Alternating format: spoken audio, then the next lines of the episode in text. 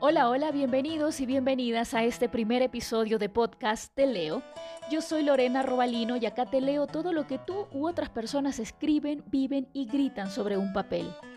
Hoy me acompaña una lectura de mi amigo Pancho Viñachi, quien es director, editor, actor, guionista y tiene una página en internet que se llama ya no tengo 15.wordpress.com, en donde puedes encontrar muchos de sus escritos. El título de hoy es Después del fin escrita este 8 de abril del 2020 a inicios de la pandemia en nuestro país.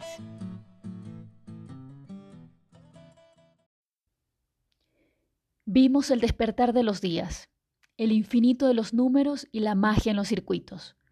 Obligamos a nuestros hijos a pensar que el mundo era suyo y que cualquier capricho valía más que un metro cuadrado de tierra fértil.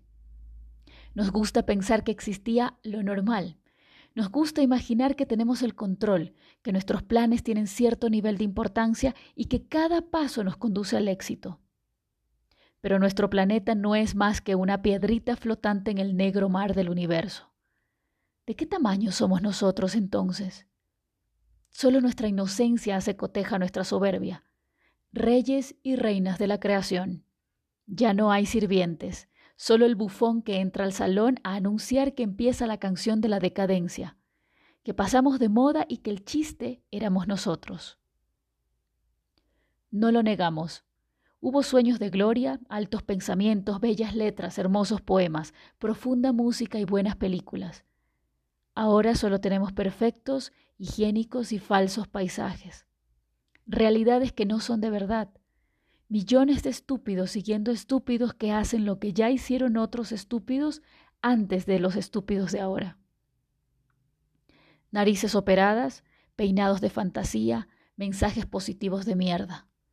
Ha nacido lo último que tiene que ofrecer nuestra especie, gente que solo existe cuando se enciende la cámara. Ya no hay cuentos, solo mentiras. Lo único profundo es el mar y en el fondo está lleno de nuestro propio excremento. Es muy tarde para despertar porque los ojos abiertos no ven más allá de las pantallas. Ya no cantamos. Fingimos cantar sobre canciones que pone el dueño del circo y cada uno lleva el circo en su bolsillo. Los que podemos lloraremos sobre almohadas suaves, pensando en la última frase del libro de autoayuda, en que quizás algún día seremos el youtuber que le gusta a todo el mundo, en la nueva canción pegajosa que suena igual que la canción pegajosa de hace 20 años dulces y diabéticos sueños para todos. Abriremos los ojos diciendo que todo estará bien, porque Dios, cualquier Dios, lo prometió. Nos calmaremos pensando que mañana volverá la costumbre y la rutina que llamamos normalidad. Pensaremos en los restaurantes elegantes a los que volveremos algún día y no en niños muertos de hambre, devorados por aves de rapiña. Pensaremos en pulcros matrimonios adornados con las pocas flores que quedan vivas y no en las mujeres violadas por sus propios padres. Planearemos los viajes que haremos, las fotos que nos tomaremos en hermosos paisajes y no en las islas de mierda y plástico que construimos. Hablaremos de amor al prójimo, pero olvidaremos que los que juraron cuidarnos nos odian.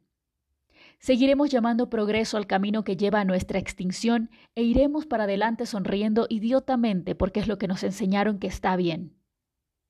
Olvidaremos que el planeta seguirá girando cuando desaparezcamos. Prometeremos arrogantemente salvar el mundo cuando nuestro mundo hace rato que se destruyó. ¿Te gustó la lectura? Cuéntame a través de mi página de Instagram arroba lorrobalino. Y si tienes textos que desees escuchar en este espacio, también son bienvenidos. Nos escuchamos en el próximo episodio. Chao.